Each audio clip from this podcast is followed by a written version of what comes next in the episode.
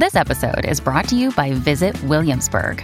In Williamsburg, Virginia, there's never too much of a good thing. Whether you're a foodie, a golfer, a history buff, a shopaholic, an outdoor enthusiast, or a thrill seeker, you'll find what you came for here and more.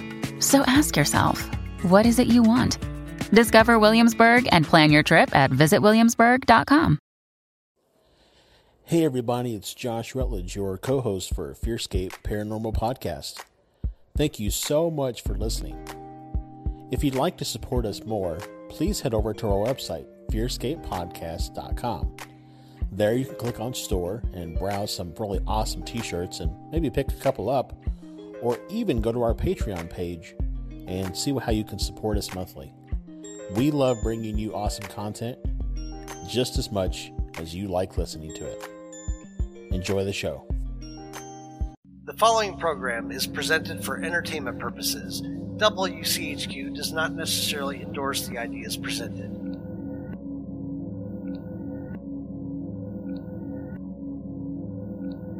Fearscape is a program that explores the legends and lore around many creepy and scary things. Information is researched and presented in an entertainment fashion and is presented based off of what we found. Legends have a way of changing over time, so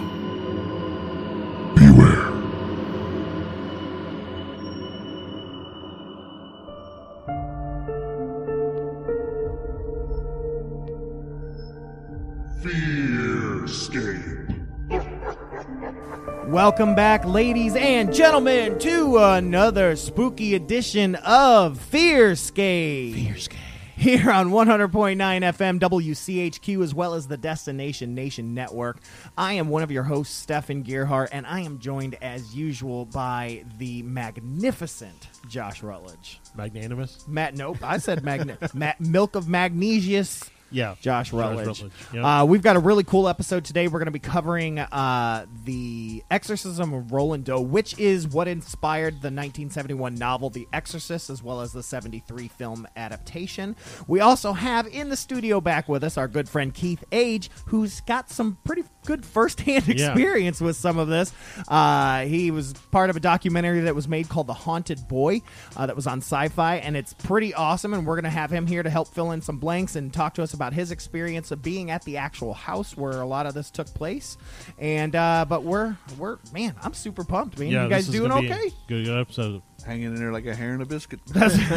You do what you can, man. It's it's the holiday season, so why not talk about demon possession, right? Right, exactly. Uh, so, but yeah, we're gonna get into that. But before we get into that, let us get into a little bit of spooky news.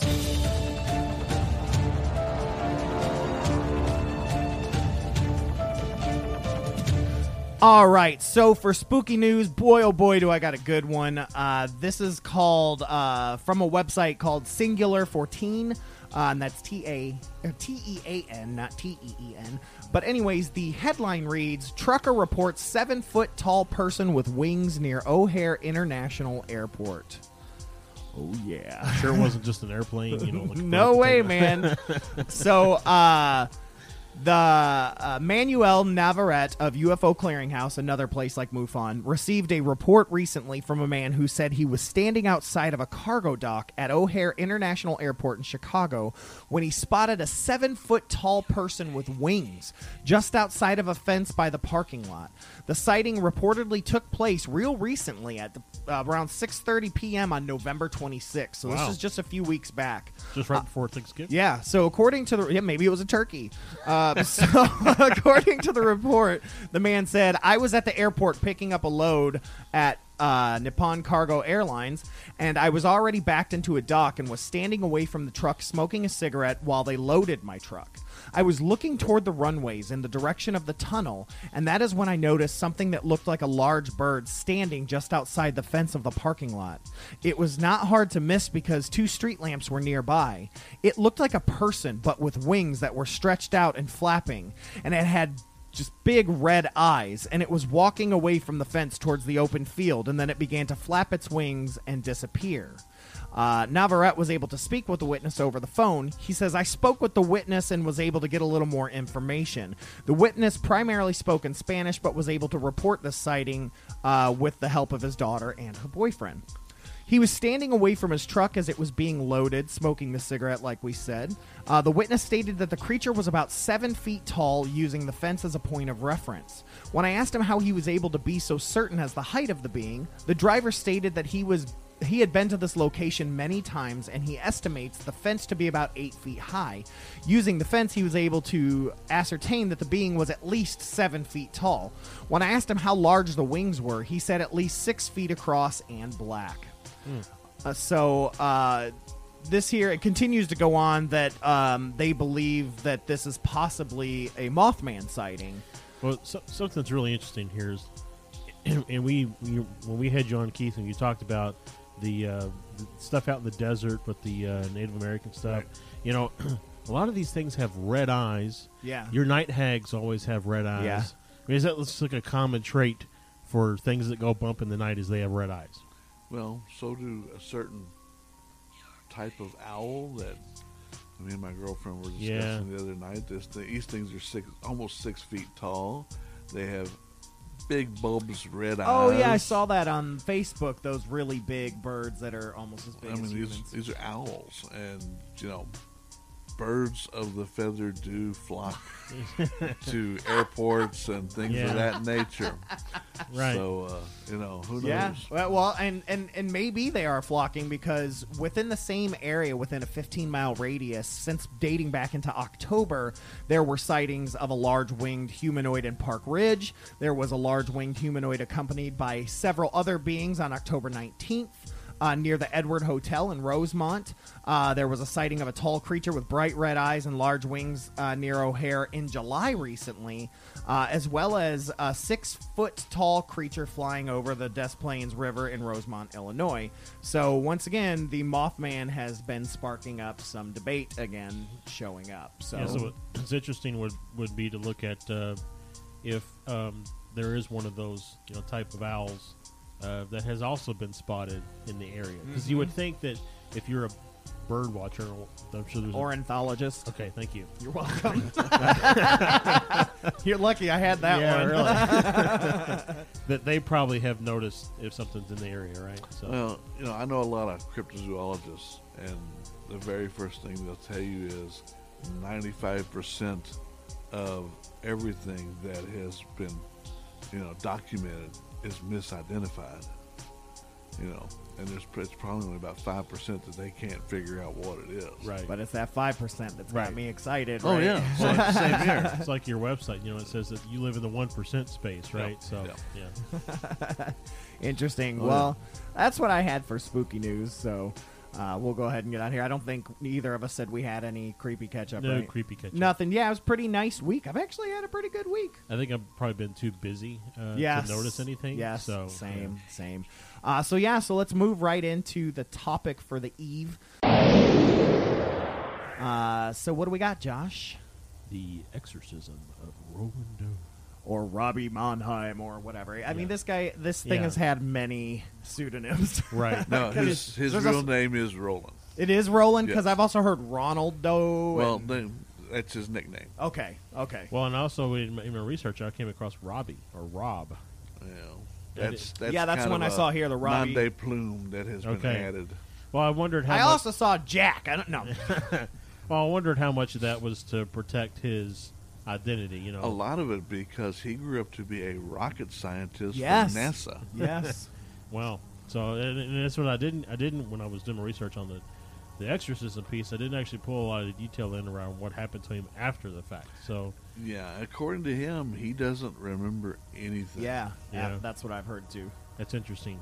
So yeah, I mean, uh, I um, hopefully. Uh, uh, Keith, you won't look at me and say, "Where the crap did you do your research at?" Because hopefully, I got some good information here that you can you can help me. I will. So yeah, so, So we you got- went to Ghostopedia, huh? the Wikipedia. Um, Yeah. So yeah, so we've got uh, um, so uh, Roland was born into a uh, German Lutheran family in the uh, night and uh, basically in the 1940s, 1949 is when uh, kind of all this stuff uh, started taking place. Um, so the family lived in uh, Cottage City, Maryland, Right. and uh, Roland was an only child, and he depended upon you know the adults in his life for uh, for playmates. So he'd have been about 14 because it looks like he was born around 1935, Yeah, right? So that 14, right. 15 14, years old. 15 years old. Uh, and primarily his uh, his aunt Harriet. Um, and uh, his his aunt was a, it says here was a spiritualist and introduced Roland to the Ouija board uh, when he expressed interest in it. Now, one thing I like I saw there was a lot of in, in your in your documentary, you know, the haunted boy. There's a lot of mention of the Ouija board, and something that always just I don't know got me a little bit is anytime they talk about a Ouija board, it seems to always be in a very negative, you know, demon calling type of thing. Like that's the only thing you use a Ouija board for is to get in touch This with is called. Satan. Hey, Satan, I need a sandwich. yes, So I- goodbye. So I mean, it, you know, it's just, um, and maybe that's just a little bit of storytelling. I don't know. I think it is. I, I think a lot of it is you put in what you get out of it, and because I don't think the devil is at Parker Brothers. exactly. Uh, going standing at the end of the assembly line, going, "This one's haunted. This one's haunted. Right. This one's not. This one is. This one is." You know, I think a lot of the older stuff, the stuff that uh, the Druids came out with, and because that's where Yeah. the Ouija board actually comes oh yeah, from. I've seen some real leather talking boards Oh, yeah, and, made uh, from skin and uh, some yeah. weird stuff. animal skin, I assume. yes, Okay. not human skin. No, no, I've seen though them- I'm sure there's human ones I've for sure. seen them with human. yeah, skin, I've seen tattoos as yeah, and um, you know, so again, I think it's a lot of it is whatever faith you put into it is what you're going to get out Right. of it. Uh, if you're a bunch of kids wanting to be scared, you're Right. going to get scared. Right. Yeah, I've also heard tale that Parker Brothers themselves put a lot of the negative press out for Ouija boards as a way to help push sales. Oh yeah, it's a scary thing. I Well, mean, you know, one of the but I've never had any bad experiences with well, it. so. one of the images that you that shows in the haunted boy of, of like the, the original Parker Brothers boxing, Mm-hmm. the um, it's like they're asking, "What will I be when I grow up?" I mean, it's, it's just like Rocket scientist. well, see, see, now you can go back to when you're dealing with toys. Again, whatever you put into it is probably what you're going to get out of it. Magic Eight Ball. yeah, yeah, Remember those? Robert the doll. Yeah. Sorry, Robert. Teddy Ruxpin. I mean, I don't know. Well, if you you're gonna put a cassette tape into Yeah. that, so you're gonna get a recorded voice. yeah, that's what you're going to get out of it. Uh, what else we got, Josh? Yeah. So, um, so anyway, so you know, he expressed an interest in a Ouija board, and his aunt Harriet uh, introduced him to it. Eh, Man, Aunt Harriet. That's a classic aunt name, by the way. By the way, is it aunt or aunt? I don't know. Uh, depends. You know, like I have a uh, an Aunt Joan, but my Aunt Paulette. That's, I swear, I call my Aunt Joan Aunt Joan. Same sign of family. Same sign. Oh my goodness. yeah. don't ask me why. I don't know. Well, my uh, my sister-in-law, a little off topic. My sister-in-law um, uh, just really wants us to refer to her as auntie. Mm-hmm. That Sarah likes. My wife likes Aunt. Yeah. So, all right. So uh, the um, so yeah, thirteen, fourteen, Roland, um, living in uh, Cottage City, Maryland. In the early January, uh, shortly after his aunt Harriet died, uh, Roland began to experience str- strange things. Uh, he heard scratching sounds coming from under the floors and the walls in his room. Uh, water dripped inexplicably from pipes and walls. That would make me offer my soul to the devil. Now you got to remember, this is the late '40s. yeah. Right. In a house in Maryland, who who knows how the age I just the think of that Donald Yeah. Duck cartoon where the faucet keeps dripping and he just gets so frustrated. By the way, my my kids uh, refer to me as Donald Duck because I get mad and have irate screaming fits when I. yep. Uh, Fantastic. I have twins who uh, Donald Duck's kind of like main main um, people that or things that make him mad. Chip and Dale. I have twin girls. They're my Chip and Dales. So there you. Just hope they're not Chippendales dancers. No. Wrong. Anyways, Yep. so in uh, shortly after her death, started experiencing strange things. The most troubling thing was that his mattress would suddenly move. So I mean, bed. I don't know. Mattress would suddenly move. Um, so disturbed, Arnold's family sought the help of every expert they knew. The uh, Hunkelers, I guess is the last name there, uh, consulted doctors, psychiatrists, and even their local Lutheran minister. Um, but no help to be had. Now, what I wonder is, is did the parents experience any of this? Were they able to see any of this? They did see it, and um that is why they finally got some advice that you need to get out of Maryland and go to St. Louis. That's what I figured because you know w- we talk about this a lot on my horror movie podcast because in in movies parents never believe the kids and the uh, husband never believes the wife. Like it's always one of We were talking about this last Yeah. last episode. It's like you know, you just you just have a crazy imagination. yeah, and it's just like you know, and so I'm like I I assumed they had to have seen something for them to say okay, you know. Well, so the, it, it kind of talks a little, a little bit about it here, and um, basically it says that at one point in time, you know, I'll get to it in just a second, but they he had some writing on his uh, stomach that or chest that identified that maybe they needed to go to St. Louis. Right. It it actually said St. Louis on his uh, stomach, Yeah, so that was what the indication was to go to St. Louis. written, written backwards on his stomach. so almost as if it was coming from, From the inside. Yeah. Wow. That's cr- ooh, that gave me jerking spells. Jerkin spells. That's what my dad uses. That's what he says to this day for heebie-jeebies. He says, "Ah, you give me jerking spells." Well, you know, as a Wiccan who casts spells, it, it may be interpreted as something else. yes, it may. I do have spells for that. Okay, so their uh, local Lutheran minister, uh, they suggested that the family seek the assistance of the uh, Jesuits. Now, I gotta ask, what what is Jes? I mean, I'm always Jesuits are a sect of, of Catholicism. There's a lot of different subsects, sects, and a lot of times Jew- Jesuits are close, I would say, to modern monks. okay. Are they? Are They were a pretty big sect. are they like more intense, li- less intense? Are they more, I guess, focused on the Cath- Catholic? Yeah, because Yes. uh, yeah, they Okay. they the, the the reason I bring up monks is because monks devote Right. themselves. I mean, Jesuits and, are and that's much- basically what they ended up doing when they got to St. Louis. You know, there was uh, 14 priests that got to interact with Yeah. this boy, and uh, they ended up putting him into one of the. Uh, it's not even there anymore. I, I just lost the name of it. It started with an A. Um, it's a. It was almost like a cathedral and a total place where, uh, like a hospital just for this stuff. Oh, I'm trying to think yeah. of the name of it. Um, not an asylum. no, no, Yeah, I know what you mean. but uh, but yeah, the only thing left of it is the parking lot, and uh, the the huge cross that's set out in front of it is actually in the St. Louis Museum. yeah. I saw that Yeah. in the uh, documentary. Yeah. I already well. plan on going to check that out next time I go to St. Louis. So it- and, and and they just said there's not a lot we can do with him, and then that's when he got sent to the other place, Yeah. and that's where almost everything that was documented was took place. Yeah. And I would add that Jesuits are kind of close to nuns in a way where Okay. they really their whole that's devoted to works. Okay. Right? You know, and so they're not really at churches a lot of times and things like that. They're working. Gotcha. you know, they're doing okay, stuff. they're out in the community, so to speak. Yes.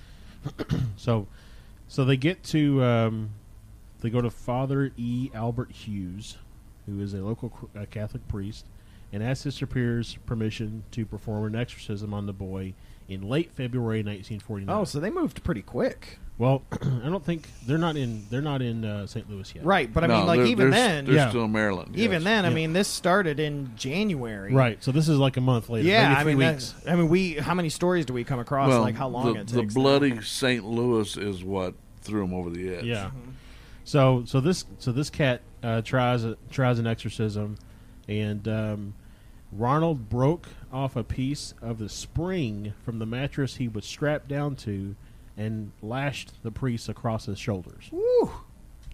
So I mean, from a for you know to be 13, 13 14 years old, Yeah, strapped to a bed. He had, he had just turned 13. so I mean, that's that's a lot of strength to unlash yourself. I still can't do that. rip a spring out of the mattress Yeah. and then attack someone. I mean, that's it's pretty. Um, Impressive. Yeah, would say. you know, it's the strength of Zeus there. Yeah. Um, so, a few days later, some red scratches appeared on the boy. One of the scratches formed the word Lewis, which indicated that Ronald's mother needed to go to St. Louis, uh, where they you know they had relatives there as well. So in order to find a way to, to save their son, so a cousin of the family was attending St. Louis University at the time of Roland's struggles. Um, she put the Hunkelers in touch with Fal- Father Walter H. Halloran and Reverend William Bowdern. Is that the correct pronunciation? Sounds like it. I think so. Bowdern, yes. So, after consulting with the university's president, these two Jesuits agreed to perform an exorcism on young Roland uh, with the help of several assistants. And this is, this is where you talk about the 14 individuals involved. so, I need a young priest and an old priest and another priest and a brother named Daryl and another priest and another priest and I another need a red priest, A blue, blue priest. so, yeah, so the men gathered uh, at the residence on Roanoke Drive on, in March 1949. So again, Roanoke Drive. How ironic. so and again, 1949. This all started in January, January, 1949. two months. We're two so months two later. months in. there, the exorcist uh, witnessed scratching on the boy's body and the mattress moving violently. Um, these were the same types of things that had happened in Maryland when the first exorcism failed. Amid these bizarre happenings, Bowdern and Halloran, according to their reports, noticed a pattern on, uh, in Roland's behavior. He was calm and normal during the day, but at night, uh, after settling in for bed, he would exhibit strange behavior, including screaming and wild outbursts. So this is, it, it- you know, it kind of says here in parentheses that these are the details that identifies the true story in The Exorcist, the, right. the actual. This is the the Yeah. bed moving, the screaming, the he, he would also start speaking in Latin, but it would only happen at nighttime. And only at nighttime. Very interesting. Makes you makes you think back to other legends and lore about creatures that can only exist at night. Well, Wait. that that was at the beginning of this. Now, now this at this point when they did the exorcism and everything that Josh is talking about, they were already in St. Louis. Mm-hmm. Yeah, yeah. So this is they're in St. Louis. They got in touch with the folks. They they they assembled their exorcist party, um, and uh, they went over to the house Time for an exorcist party, y'all. and uh, and they got to work. So yeah, um, it says that Ronald would also enter a trance-like state and start making sounds in a guttural voice. so that also fits the the book and the movie as well. Yep. So the uh, the priest supposedly also saw mysterious uh, flying objects in the boy's presence, and noted that he would react violently when he saw any sacred object presented by the attending Jesuits. Interesting. So uh so just objects in the room flying around. I Okay. mean, whatever is prevalent in 1949. so not the. Mothman. yeah, I, mean, I don't think they saw other cryptids flying around. it's a party, yo! Welcome to the exorcist party. This is Bigfoot. Uh, don't float too high. The ceiling's only eight foot. Ain't no party like an exorcist party. yeah. So, um, at uh, so so at one point during this weeks long ordeal, so Matt, it's a weeks long. I mean, Right. this is like they're over there like every day or every other day trying to get something to happen. So I mean, that's that's perseverance, right there. Yeah. I mean, it's to, not only for the family but also the people who are involved in trying. To Well, to, and you know everything we've read about exorcisms and stuff like that. It is a, a misnomer that it can be done in five minutes. I mean, it a lot of times does take you mean weeks. You mean months. John Constantine didn't just walk in? No, neither put a did mirror Sam over and, top of the neither bed. did Sam and Dean from Supernatural. So, um, uh, Borden reportedly saw an X appear in the scratches on Ronald's chest, which he believed um, signified the number 10. I don't understand the importance of the number 10. Um, Maybe just the multitude.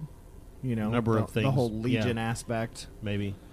Plus, Um, another thing, it, when you get talking about the X, uh, when you're dealing with Catholicism, a lot of people think a cross is how they actually hung people. They didn't hang them by a cross. They actually did it what what looks like a T, but set down sideways to where it's almost an X. Right. And that's where a lot of that also comes from too. Yeah, I have, I have actually seen that in like uh, um, historical depictions of things where they would have basically your spread out arms and legs, Right. spread eagle on this thing, a- as opposed to the, the typical cross with your feet crossed in the middle Right. and, and nailed down. So yeah, not that you wouldn't also be nailed down on this game because you have to be held up there somehow. But, but yeah. Um, it says in another incident, a pitchfork-shaped pattern uh, of red lines moved from the boy's thigh and snaked down towards his ankle. So this is like lines drawn, and it moved. Um, that, that's uh, that's that's that's a whole different ball game right there. I mean, Yeah, and, I, and I've seen that. I've seen that imagery show up in other demon Oh, demon yeah, a type lot of well, and and stuff. like in hauntings, uh, a Yeah. lot of people get scratched. yes, I, I got it's, scratched. it's it's in a usually in a 3 Mm-hmm. form, like it's like three three fingers just straight Yeah, down. that's what I had at the Whispers Estate. I had three go across here and three go across the other side of my neck. So I'm gonna say real quick because I was thinking about this. I was listening to one of the older podcasts, and you were talking about one of your night hags, mm-hmm. and um, your night hags always have three fingers. Mm-hmm. And a lot of these uh, talking about like the cryptids and things, a lot of those things have three fingers. Aliens have three fingers. There's, there's like a lot of Mickey Mouse has three fingers. well, it actually has four. Four, well, if you count the three and a sum. But Yeah. anyway, so but I mean, there's just a lot of that type of similarity between uh, stories and accounts of the three finger piece. Yeah, absolutely. uh, three fingers of chicken. Um, and I will tell you this: I looked up what the number ten means in the Bible. Uh, in the in the Bible, the number ten is known as a symbol of the authority of God and His government on the earth. So I find that very interesting.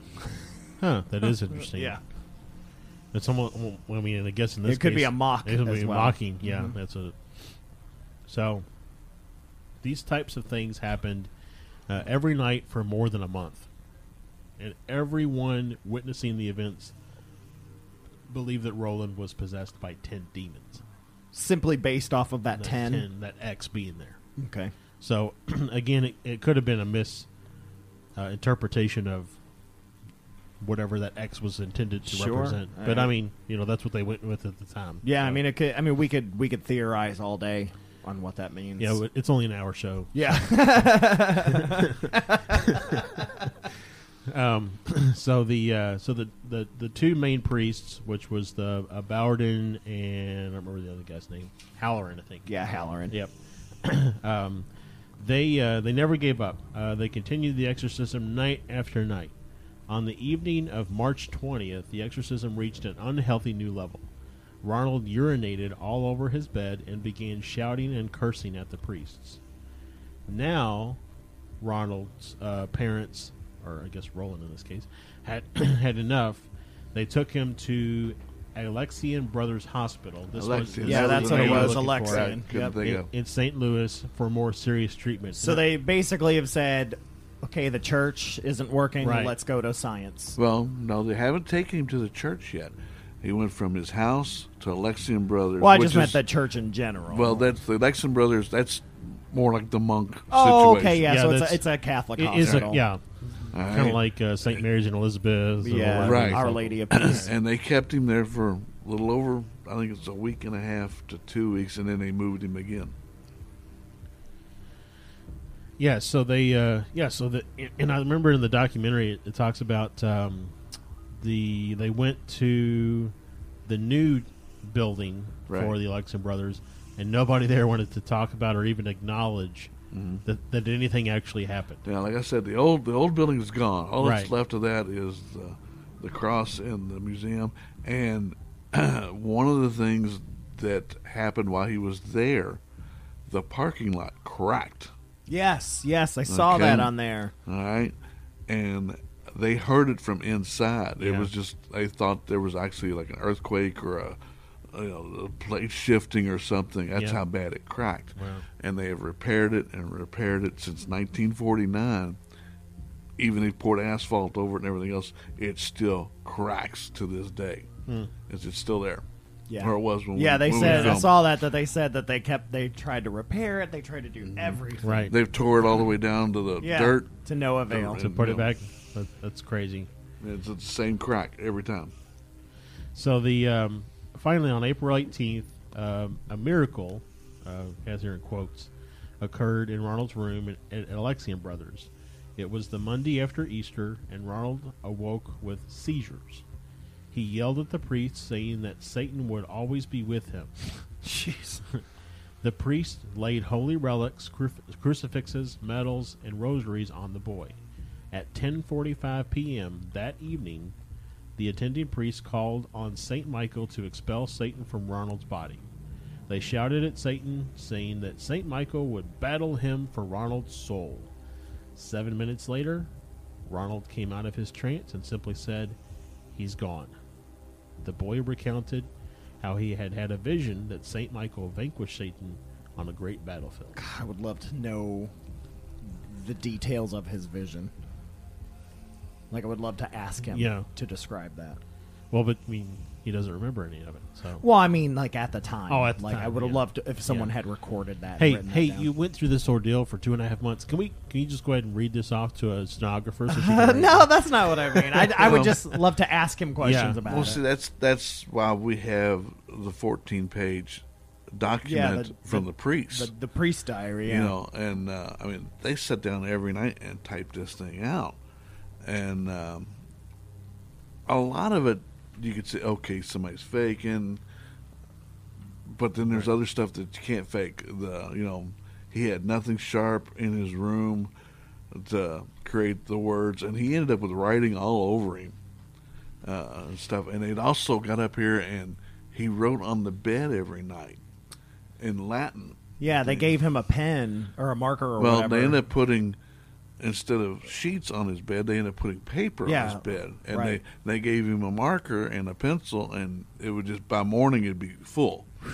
And those things are locked up in the Vatican. yeah, uh, man, I would pay every bit of money I have to visit those Vatican vaults. Yeah, Not just we, for we this tried. purpose. Yeah. We we got a resounding no. I, I mean, one of the coolest dreams I ever had is that I broke into the Vatican vault, and seriously, and I, I had found there were cr- cryptids down there and creatures and And cages Jimmy Hoffa. and, and Jimmy Hoffa's down there, yeah, and just so much cool stuff. Well, if you believe the uh, the theory that uh, of the multiverse, that when you dream at night, you dream of yourself in a different Mm-hmm. multiverse experience. Doing maybe you did. Maybe I did. Maybe I did. But I do want to talk about the diary real quick. Now, according to the documentary, this was only found not too long ago, right? Yeah, and it was in the last five years. Right. Yeah, At, and this was at uh, where was that found? In the other location? Is yeah, that? and in the the new place where they had the the new uh, uh, Lisa's brothers is actually a Section Eight housing now. yeah, that's what I was gonna say. And that the whole fifth floor, you can't. They were told not to touch it's it. the it's it's the roof. Yeah. It's the ceiling. Uh, you know, there's nothing but rafters up there and one room. yeah. And Yeah. that was his room. That's where they put him. You come up the elevator and you turn right, and that's it.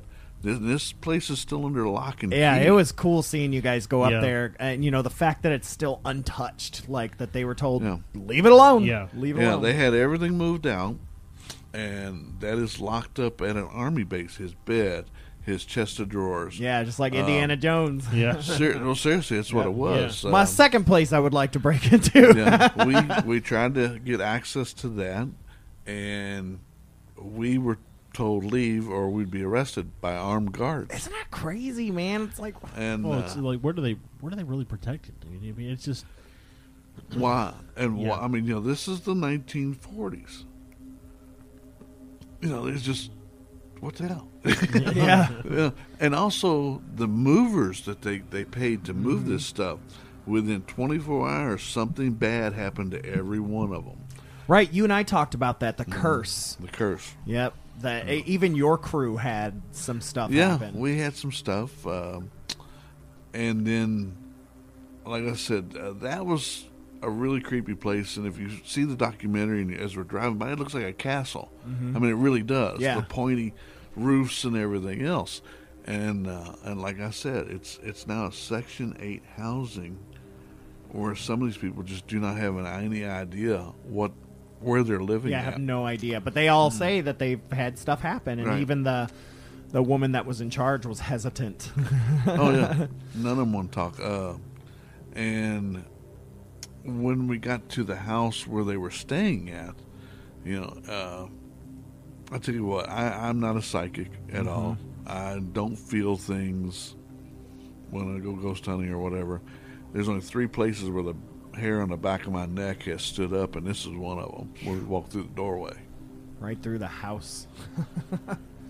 Well, this is considered, you know, the Holy Grail. Yeah. Yeah. For sure. For Right. sure. well, it, you know, so I found that what's interesting is there was like several newspaper articles, and I guess that's really where more mainstream individuals heard or found out Right. about the exorcism and all the events, and that's probably what spawned. Well, the that, that's where Peter Blatty Right. heard about it, and he heard about it in college. Uh, and uh, again, Hollywood got after he wrote the book, Hollywood got a hold of it. Oh, yeah. and changed it from Mar- uh, from St. Louis to Maryland because Maryland's more of a, a it was a you know more of the capital and everything else, Yeah. and this is happening in our Well, it also has a very uh, Maryland has a very kind of steeped, uh, Oh, yeah. ancient kind of feel to it. As Yeah. far as when you talk about the United States in in the uh, how the age of, of the country, anything that's on the East Coast just has more historical north, feel to it. northern East Coast. Yeah. Yeah. I mean you know you got Roanoke for God's sake. Yeah. it, right? You know. So I mean, it just so I mean from a from a uh, from a scare the crap out of people's storytelling perspective, it would make sense to put it there. but yeah, but that, but that's where Peter Blatty got. He heard the story, and then ex- did a little research and expounded Yeah. on it. And the only thing he could find were those articles.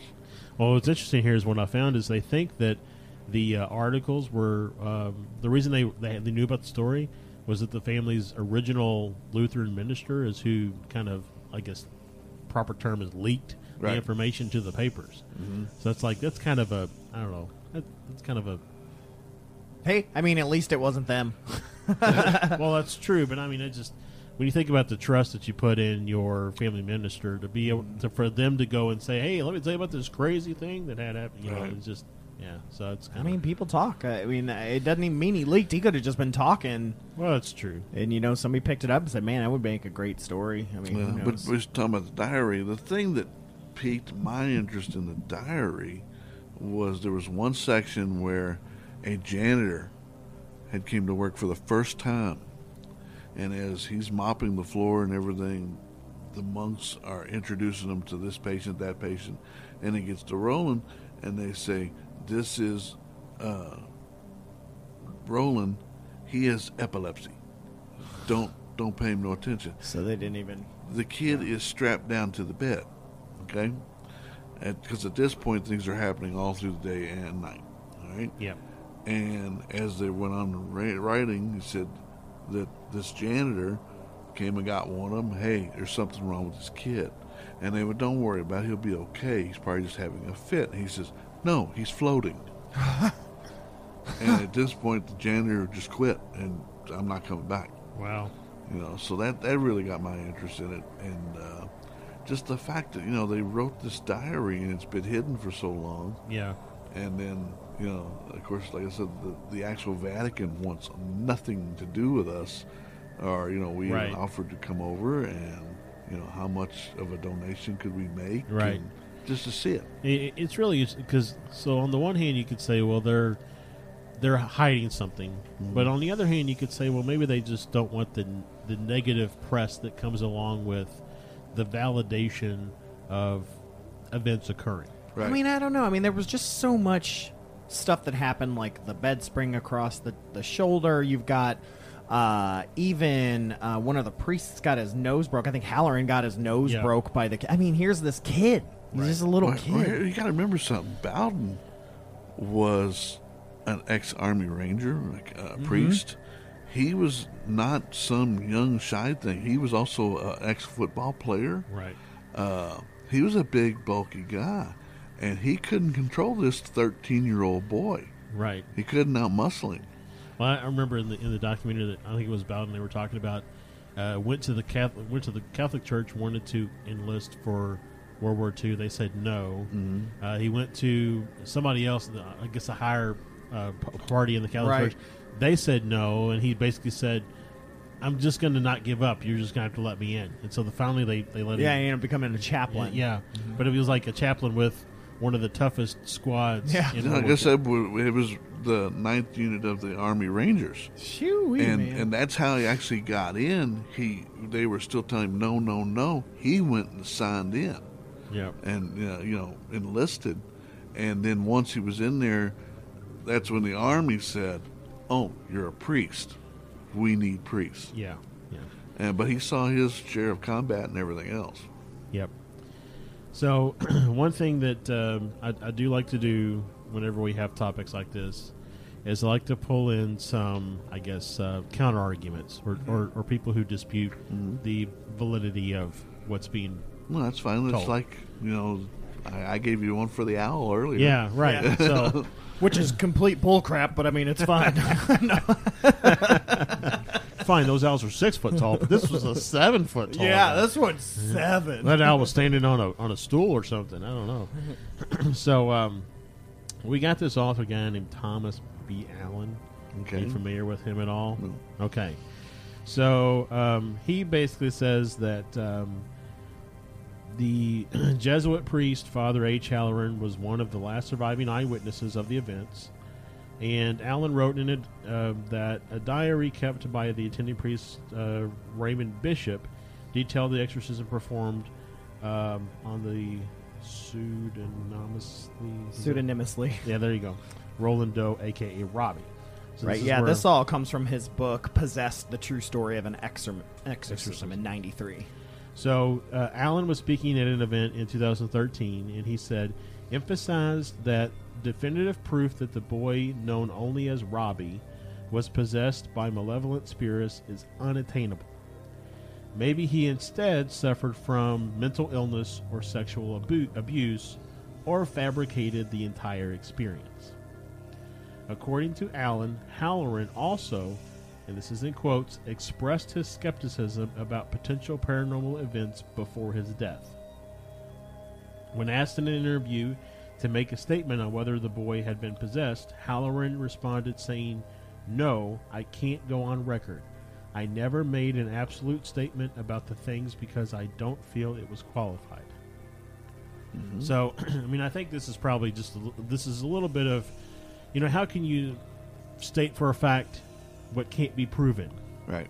And so, I mean, uh, so a little bit of that is, you know, not willing to go on record, uh, potentially, you know, not wanting to tarnish uh, your entire lifetime as a priest and everything else. Um, and then also just a little bit of the, you know, like I said, how do you prove the unprovable? Well, well, uh, again, I agree with you on certain aspects of this case. Could have just been, uh, I'm trying to get attention.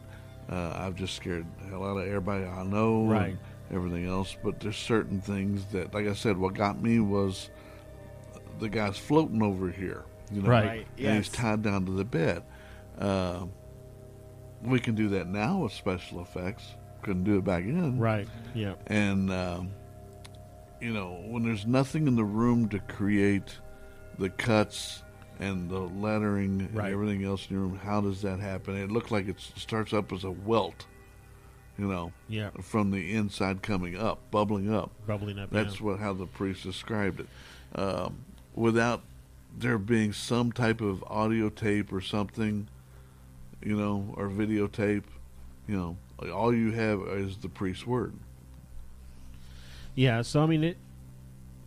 I guess with any of this kind of stuff, there's always going to be those people who will claim mental illness Oh, yeah. or, or sexual abuse. or or just some you know kid wanting to get that acknowledgement. But then there are also aspects of it that, like you say, can't necessarily be explained. Mm-hmm. So, uh, moving on, I I found another. This is from an author, another author named Mark Op- Opsasnik. Right. He uh, wrote. I looked that up as well. He wrote. Uh, he he does a bunch of different stuff, but with rock and roll, uh, but also different stuff. He wrote uh, a publication on the Maryland Bigfoot, uh, miscellaneous and unknown, as well as the real story behind The Exorcist in 2006. So uh, he questioned many of the supernatural claims associated with the story, uh, proposing that Roland Doe was simply a spoiled, disturbed bully who threw deliberate tantrums to get attention or to get out of school. And just kept it up after getting beaten. Right. Okay. Um, Obsess- uh, Opsasnik uh, reports that Halloran, who was present at the exorcism, never heard the boy's voice change. He thought the boy merely mimicked Latin words he heard clergymen say I mean, this was before uh, Vatican II. so, Um, rather than gaining a sudden ability to speak Latin, uh, reported that when marks were found on the boy's body, Halloran failed to check the boy's fingernails to see if he had made the marks himself. Um, also questioned the story of Hughes' attempts to exorcise the boy in his subsequent injury, saying he could find no evidence that such an episode had actually occurred. Uh, during his investigation, Opsasnik discovered a couple things here. The exorcism did not take place at 3210 Bunker Hill Road in Mount Rainier, Maryland. The boy never lived in Mount Rainier. The boy's name, the boy's home was in Cottage City, Maryland. Much of the commonly accepted information about the story is based on hearsay. It is not documented and never fact checked.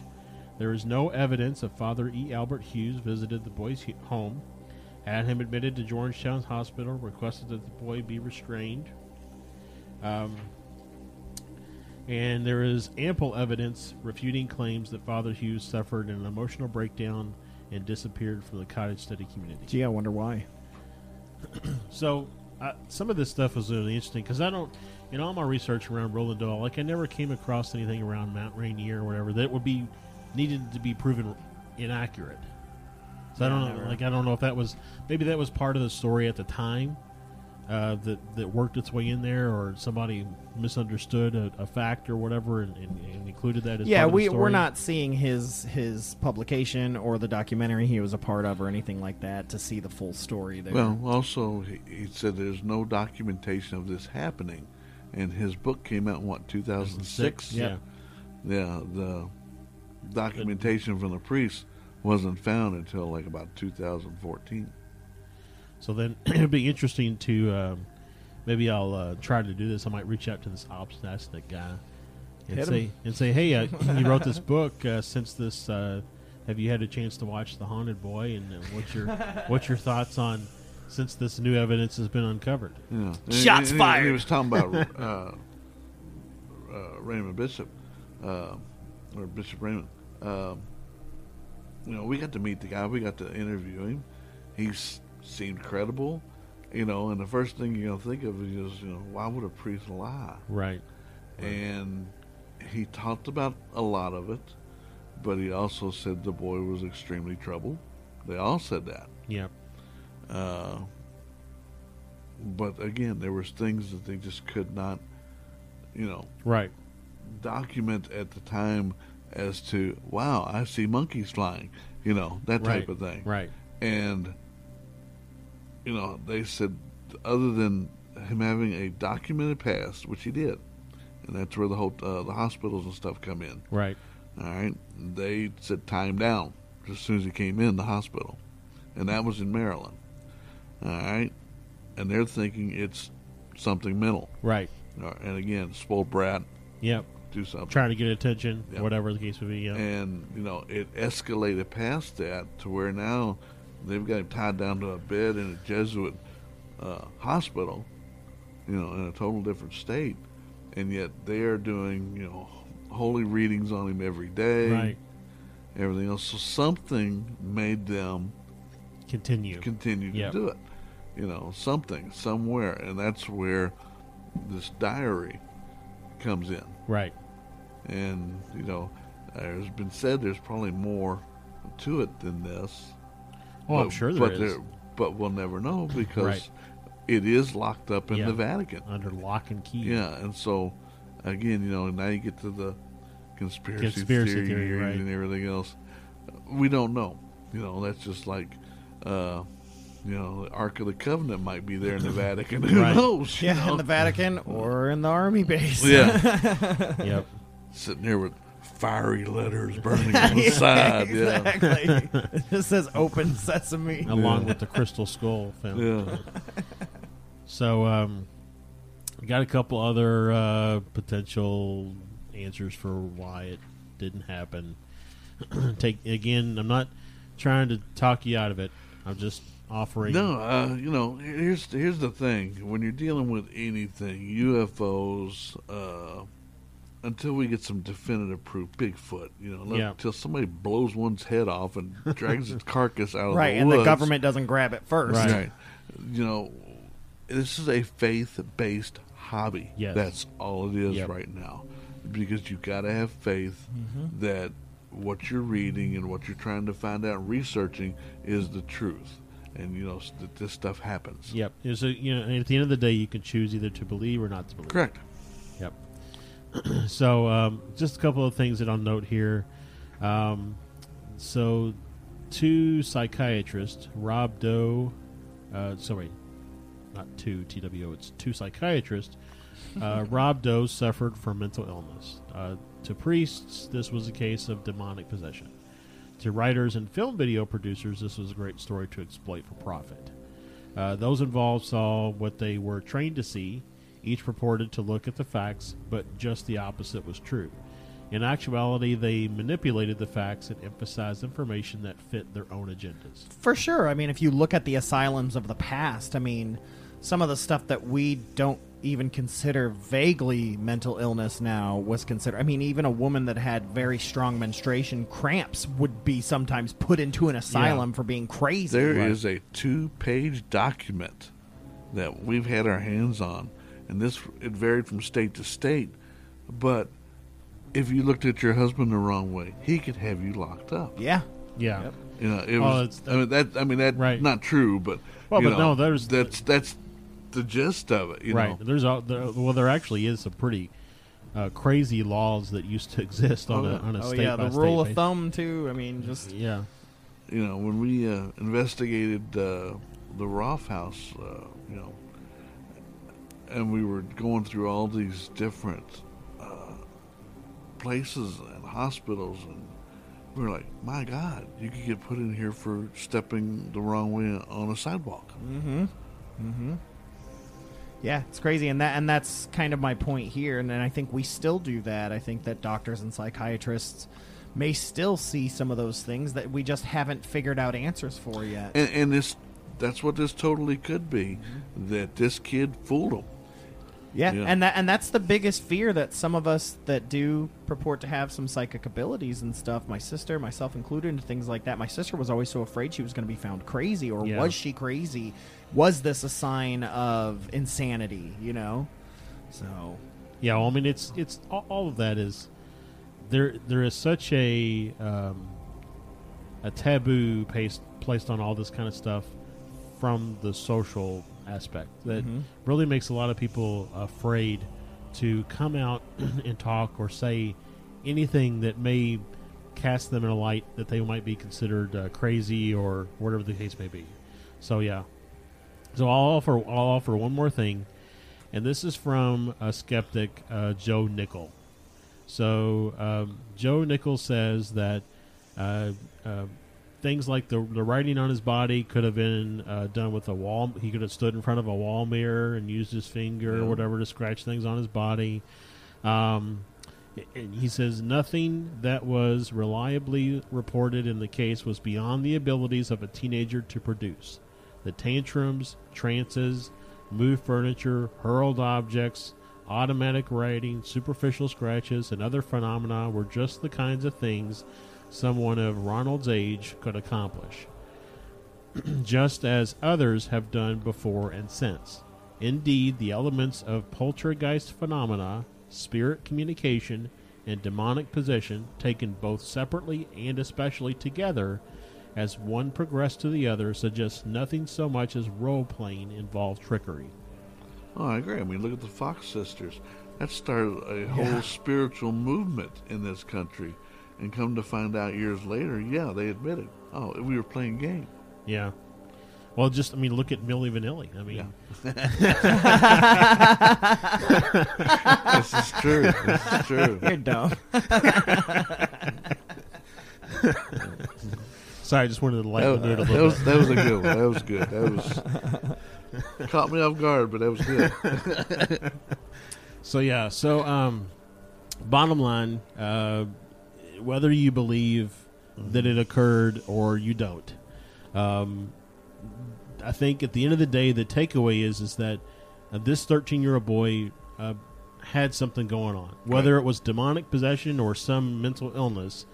He was in pain, Yeah. and um, And if he was such a ratty, bullying kid, the fact that r- after that he was the sweetest boy that could ever could be. Yeah, I mean, how do you just all of a sudden, after all of that, just click and all of a sudden you're now gonna? Oh, I think I'll go off and become a rocket scientist Right. for NASA. So it's just, you know, I, I mean, yeah, I mean, and they made no money off of this. right, And that's my other point about all the priests. The priests aren't in things for the money. I mean, they. I'm talking about the family or the yeah, priests. but None it- of them. that's what I'm talking about. Yeah, I mean, this isn't like you know during uh, the Hunchback of Notre Dame. you know, with that evil priest. You know, Right. And I mean, I mean, and you know, the monks actually paid for them to come from Maryland to St. Louis.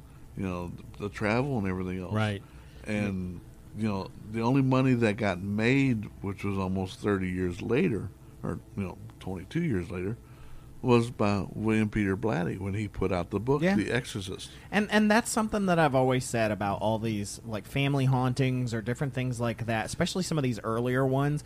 I'm like, who would put their family through that on a hope and a prayer that they might Right. make money off of it? Like, you know, like now granted nowadays where we've had so many, Oh, yeah. sure, I can be more skeptical, but like when this was a thing that was few and far between, and especially in a culture that very much looked down. I mean, you look at uh, Betty and Barney Hill. You know, like Mm-hmm. it, why they were already an interracial couple, which was already a thing that was horrible to the people back Right. then. You know, and they're coming out saying they were abducted. Why would these Why people put all that themselves attention? through Yeah. that? Yeah, I mean, and that's the same with this. Why would they put this kid through all Especially of in the this? And- time of you know of when they lived in. Yeah. You're right. I mean, that was just that was taboo. Oh, you Right. kept. I mean, this is the like late forties or fifties. Like you kept that mm-hmm. stuff to, To yourself. yourself, I mean, abuse and everything was I kept mean, you know, I, I. I hate to say it, but I mean, they still did lynchings back then. yeah, I mean, exactly. just, yeah, so you know, I mean, I, I I only imagine that. I- I would assume that based on the, the news articles and things, probably came out after, or, or at least in the middle of, of kind of how things were going, so that I, they didn't I have to remember. Yeah. they didn't have to hopefully worry about a lot of uh, retaliation or anything from the community that this was all taking place in. But I could imagine even some community outrage with, Mm-hmm. can't believe you brought this into my neighborhood or into my. Well, So see, that's the thing. Nobody really knew about it that it was actually happening in St. Louis because of the book and the movie. The movie pushed it as happening in Maryland. Maryland. yeah, yeah. or or at least in D.C. I mean, it's that area. Right. So That had nothing to do with St. Louis. Right. And then it was just kind of like the neighborhood gossip and stuff like that. Right. and then radio stations would go there, you know, every Halloween and broadcast from there and stuff like that. Right. But nobody actually went and did an investigation until we got there and filmed it. Yep. So, and so, how did you guys? We've got a few minutes. I'm curious to ask about this. How did you guys catch wind of that? Uh, Greg Myers, who is from St. Louis, actually contacted, and Greg, we've had him in several movies with us. He contacted the Booth Brothers and said, "Hey, now you know the Exorcist actually happened here." And that that's all it took for you know these two filmmakers to Oh go. yeah, no, yeah. Okay. I mean, even if even if it turned out to be nothing, I'd still want to know more about it. You know. Well, Greg put in so much work on this, him and uh, that lady named Sandy, that they handed over a ream of research about three inches thick of you know what all happened here, you know, and the times and dates and everything Yeah. else. I mean, that's just. Uh, so I, I do want to ask, and, and you, it may be covered in the documentary. I got to be honest, my uh, my daughter was not letting me finish it last night. Um, what happened to the to the diary that, that was found? I guess that is the, the original diary is in the Vatican. So they took it. Yes, Okay. you know, we got copies of it. Yeah, Yeah. so I mean, it's, uh, old-fashioned typewriter. That's how they Yeah. did it. You know, so that's crazy, man. Uh, and uh, briefly want to touch again on that the curse aspect, the Exorcist curse. Well- you know, and then even you said your crew had we had things happen, but I don't know if I want to call it say we were cursed or Right. not. Oh yeah. I don't. I don't Uh, know how I feel as a pagan. I don't even know how I feel about yeah. curses. But You know, even Linda Blair, who you know I've I've worked with and we've got to know each other through the years and stuff. Um, I mean, she had her back broke while they were filming this. You know, they but that's because they just weren't treating her very yeah, good. they weren't doing, they weren't doing something right. Yeah, and uh, and she thinks that things through the years, she you know says it's very easy to automatically just blame it on the Exorcist, but I mean you know people get up there and they they do point out the the Booth brothers both got very very ill. I ended up having brain surgery, a stroke, and a bunch of heart attacks, but the three of us are also have been musicians from the time we were Right. thirteen. Uh, and- yeah, as I say, you, you lived you lived a quiet uh, s- uh, life before Yeah, that, right? I mean, So, it we were just puritanical. yeah. And, uh, I mean, look at me. Do I look puritanical? You know, uh, you know. Well, You look like you- the Quaker Oats guy. Yeah. Yeah, we're- I was, I was my surprised. hair ain't white yet. I, I'm surprised you didn't wear your hat with the belt buckle on it. Um, well, I want to move into uh, real quick into our listener story before we wrap things up here. Uh, we've got one this week comes from a person once again from the haunted history of Kentucky. Like I said, this has become my favorite Facebook group. People are so willing to share on there like no other group. Um, and this comes from a patron on there called MJ Sweat. Here's his story. I lost my beautiful fiance in February 2017.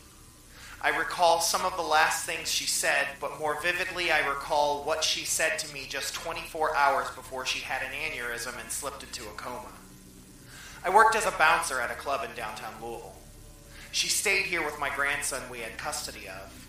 She was normally in bed when I came in, but that Saturday she couldn't sleep.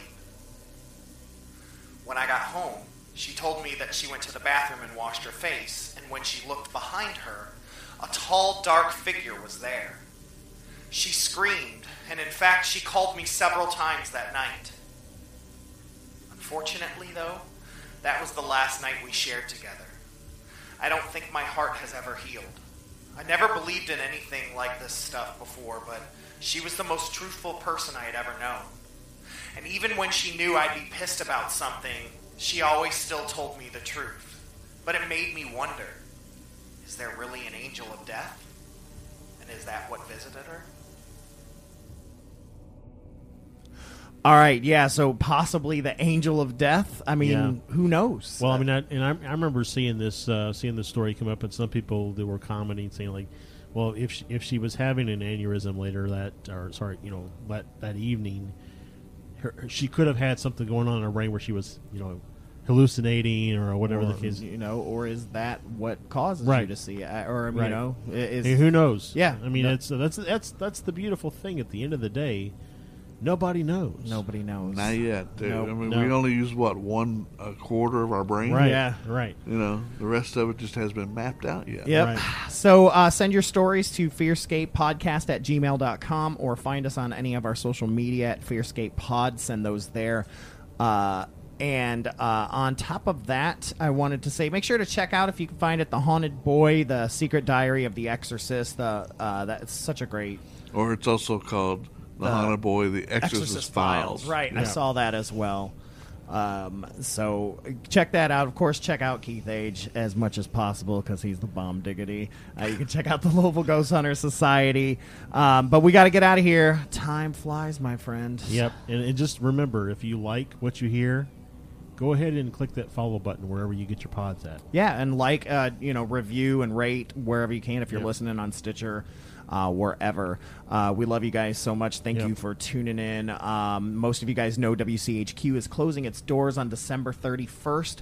Uh, so this is uh, only after this one, two more to Two go more. bef- on the radio. So make sure you subscribe to us on uh, where our podcast is so you can continue to listen. Yep. But we got to get out of here. Yep. Uh, but thank you so much, Keith, for stopping by.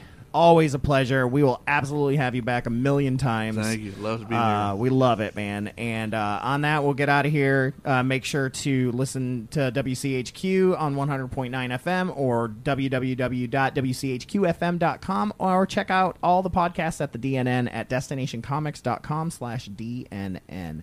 And this is Stefan, and I'm out of here. I'll catch you on the flip side. This has been Josh. The truth is out there. All right. Remember, folks, hold those blankets extra tight. And good night, everybody. Good night.